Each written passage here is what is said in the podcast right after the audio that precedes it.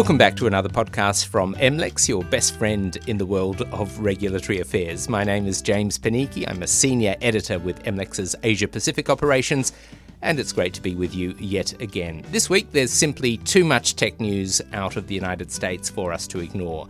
In around 10 minutes' time, Mike Swift will join us from our San Francisco offices and he'll bring us more on the intriguing story of the compliance by Meta, or Facebook as it was then, with the terms of the US Federal Trade Commission's 2019 privacy settlement.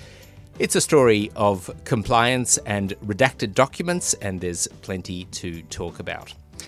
First up, though, Big Tech's efforts to get FTC Chair Lina Khan and the Department of Justice Antitrust Division head Jonathan Kanter to recuse themselves from scrutinising digital giants has run into trouble. Amazon, Facebook, and Google believe that the two officials' past work and past public utterances have made them incapable of overseeing their agency's investigations impartially. But a US judge doesn't appear to have bought that argument. So, what is going on?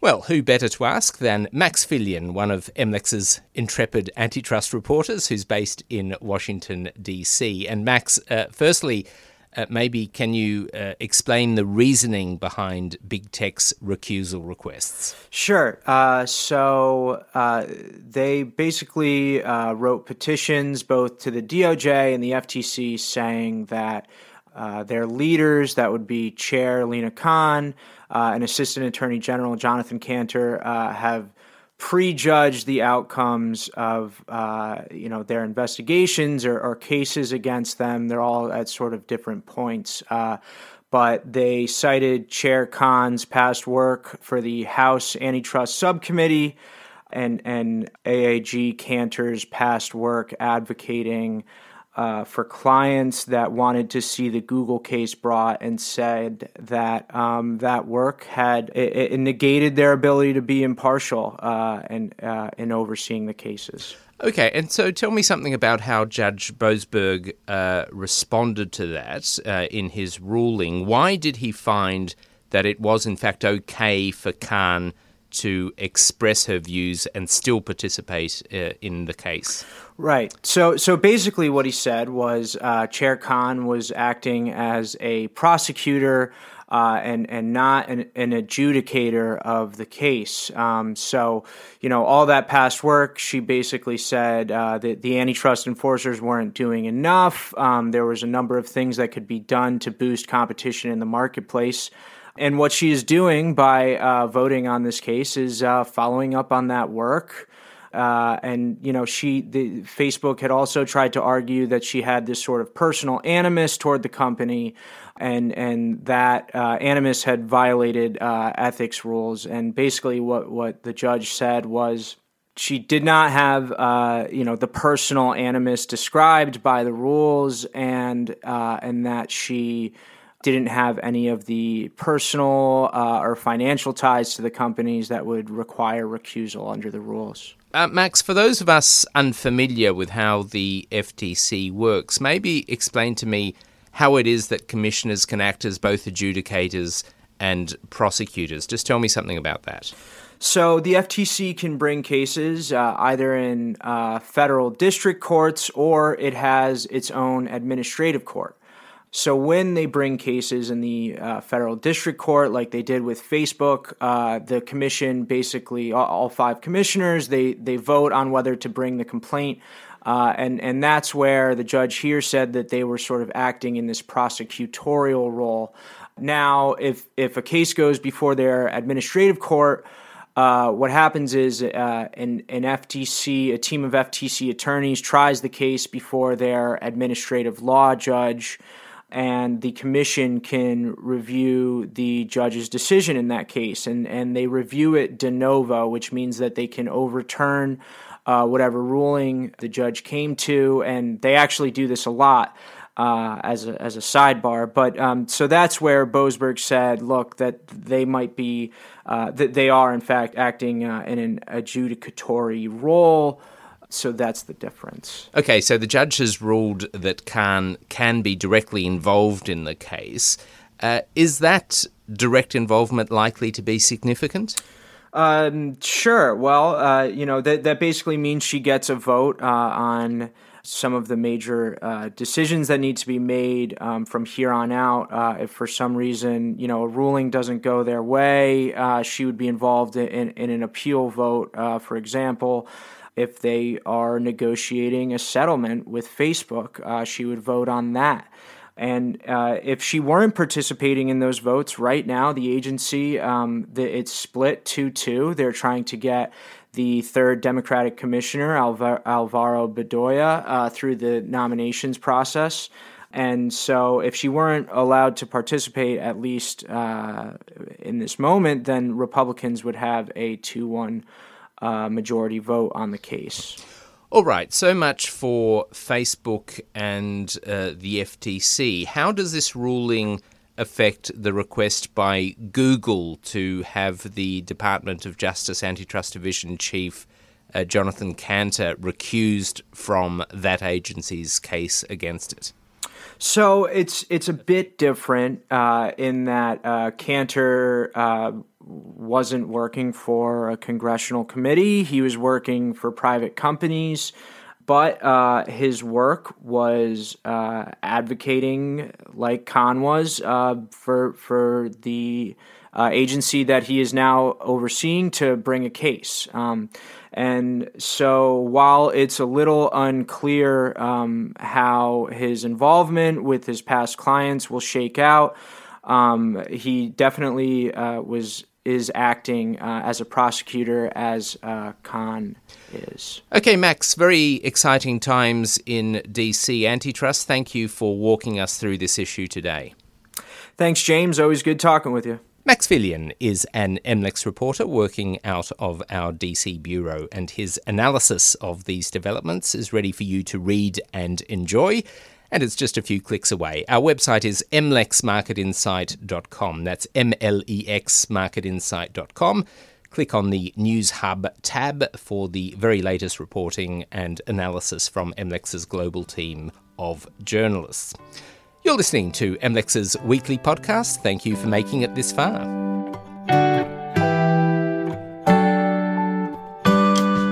Don't forget you can sign up for MLEX podcasts on iTunes, SoundCloud, Spotify, and Stitcher. Don't hesitate to leave a review and to help us spread the word. Now, speaking of Meta or Facebook, the social media platform reached a settlement back in 2019 with the FTC, which involved a not insignificant fine of 5 billion US dollars. Now, part of that settlement was a commitment on Facebook's part to make changes to its privacy compliance structure and to carry out internal privacy assessments. MLEX has been following these developments with great interest through our San Francisco bureau, but our team has hit something of a speed bump as a result of changes to freedom of information procedures. Now, to walk me through this uh, complex backdrop, I'm joined by Mike Swift, who is our Chief Global Digital Risk Correspondent, uh, and uh, I suppose, Mike, uh, maybe tell us something about the significance of these Facebook privacy assessments and also about why it was that MLEX, and you in particular, was pursuing these assessments through a Freedom of Information Act request.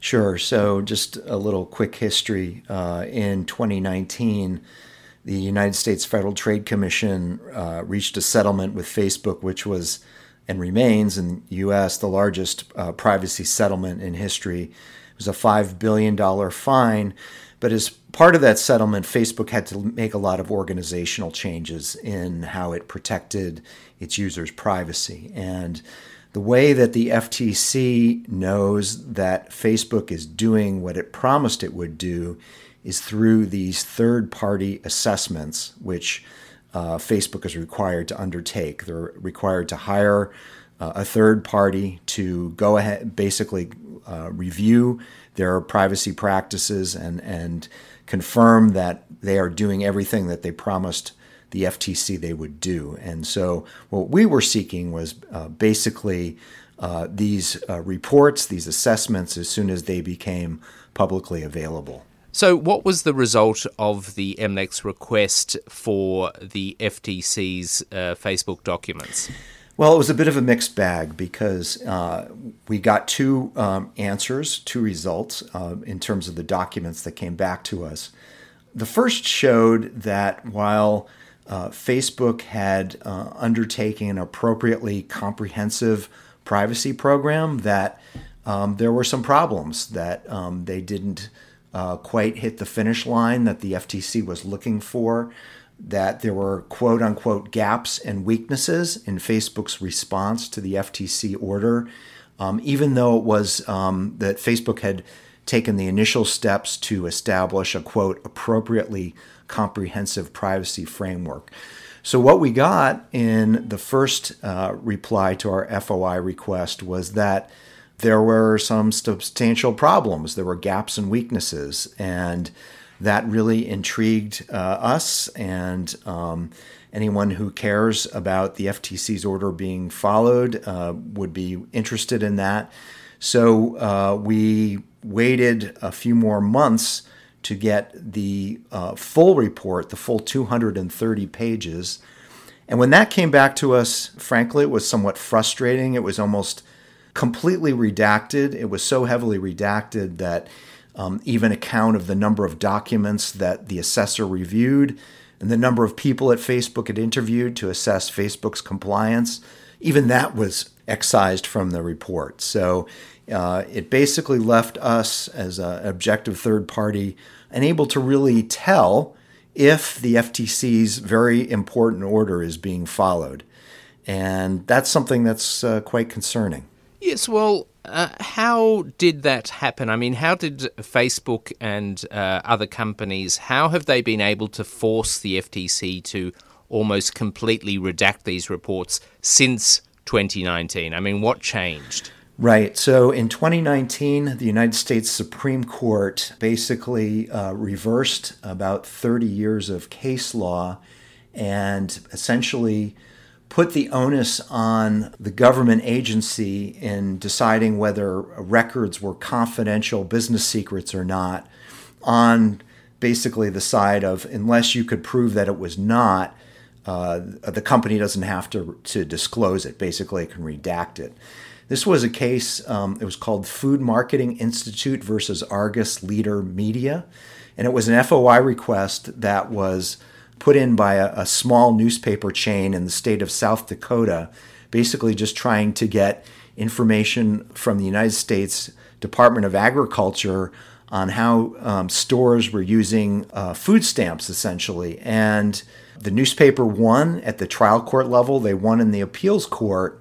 But at the Supreme Court, basically, uh, some recently appointed uh, justices uh, by uh, President Trump reversed all that and basically said, no, um, unless you can prove that um, there will not be a substantial competitive harm to the company, the documents don't have to be released. So it basically um, gives a company a very, very strong argument that uh, it doesn't need to make its records public. Even, even in a case like this, where we're um, these these assessments are essentially the only tooth that the FTC has to make sure its orders are being publicly followed. And this was supposed to be a landmark privacy settlement.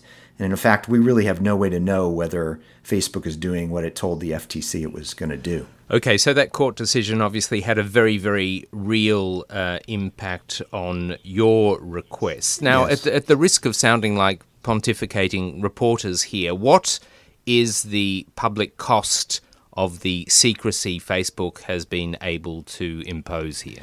Well, these reports are important not just because we want to know if Facebook did what it was say, uh, what it said it was going to do, but we also don't know whether the FTC is being aggressive enough in holding Facebook to that standard.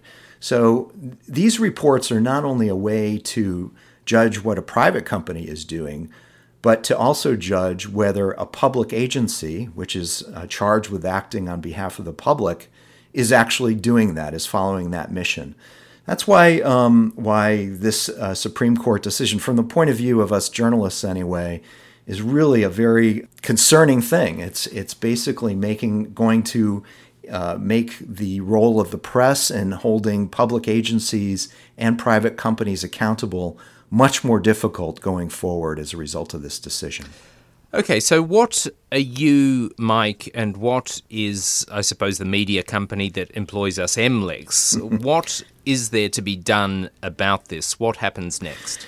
You know, we are sort of giving people, I guess, in this podcast, a little bit of a look under the hood at, at um, you know, how the, the, whole process works with FOIs. It's um, a very long bureaucratic process. Um, we were the first to ask for these records uh, back last year and uh, overall, it took uh, about four months for us just to get this answer.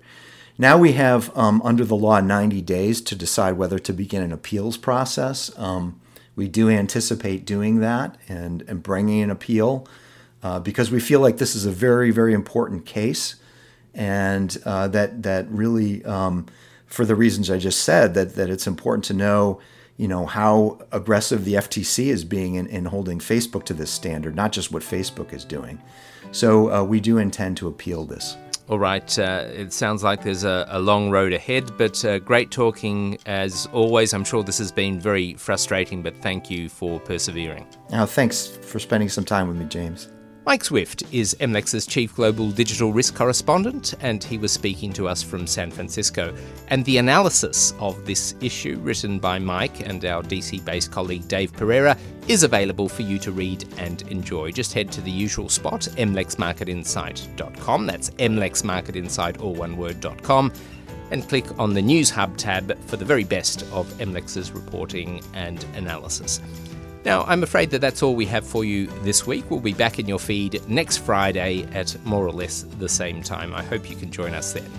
My name is James Panichi, and from everyone here at MLEX and LexisNexis, thank you for your company. I'll see you again soon. Bye for now.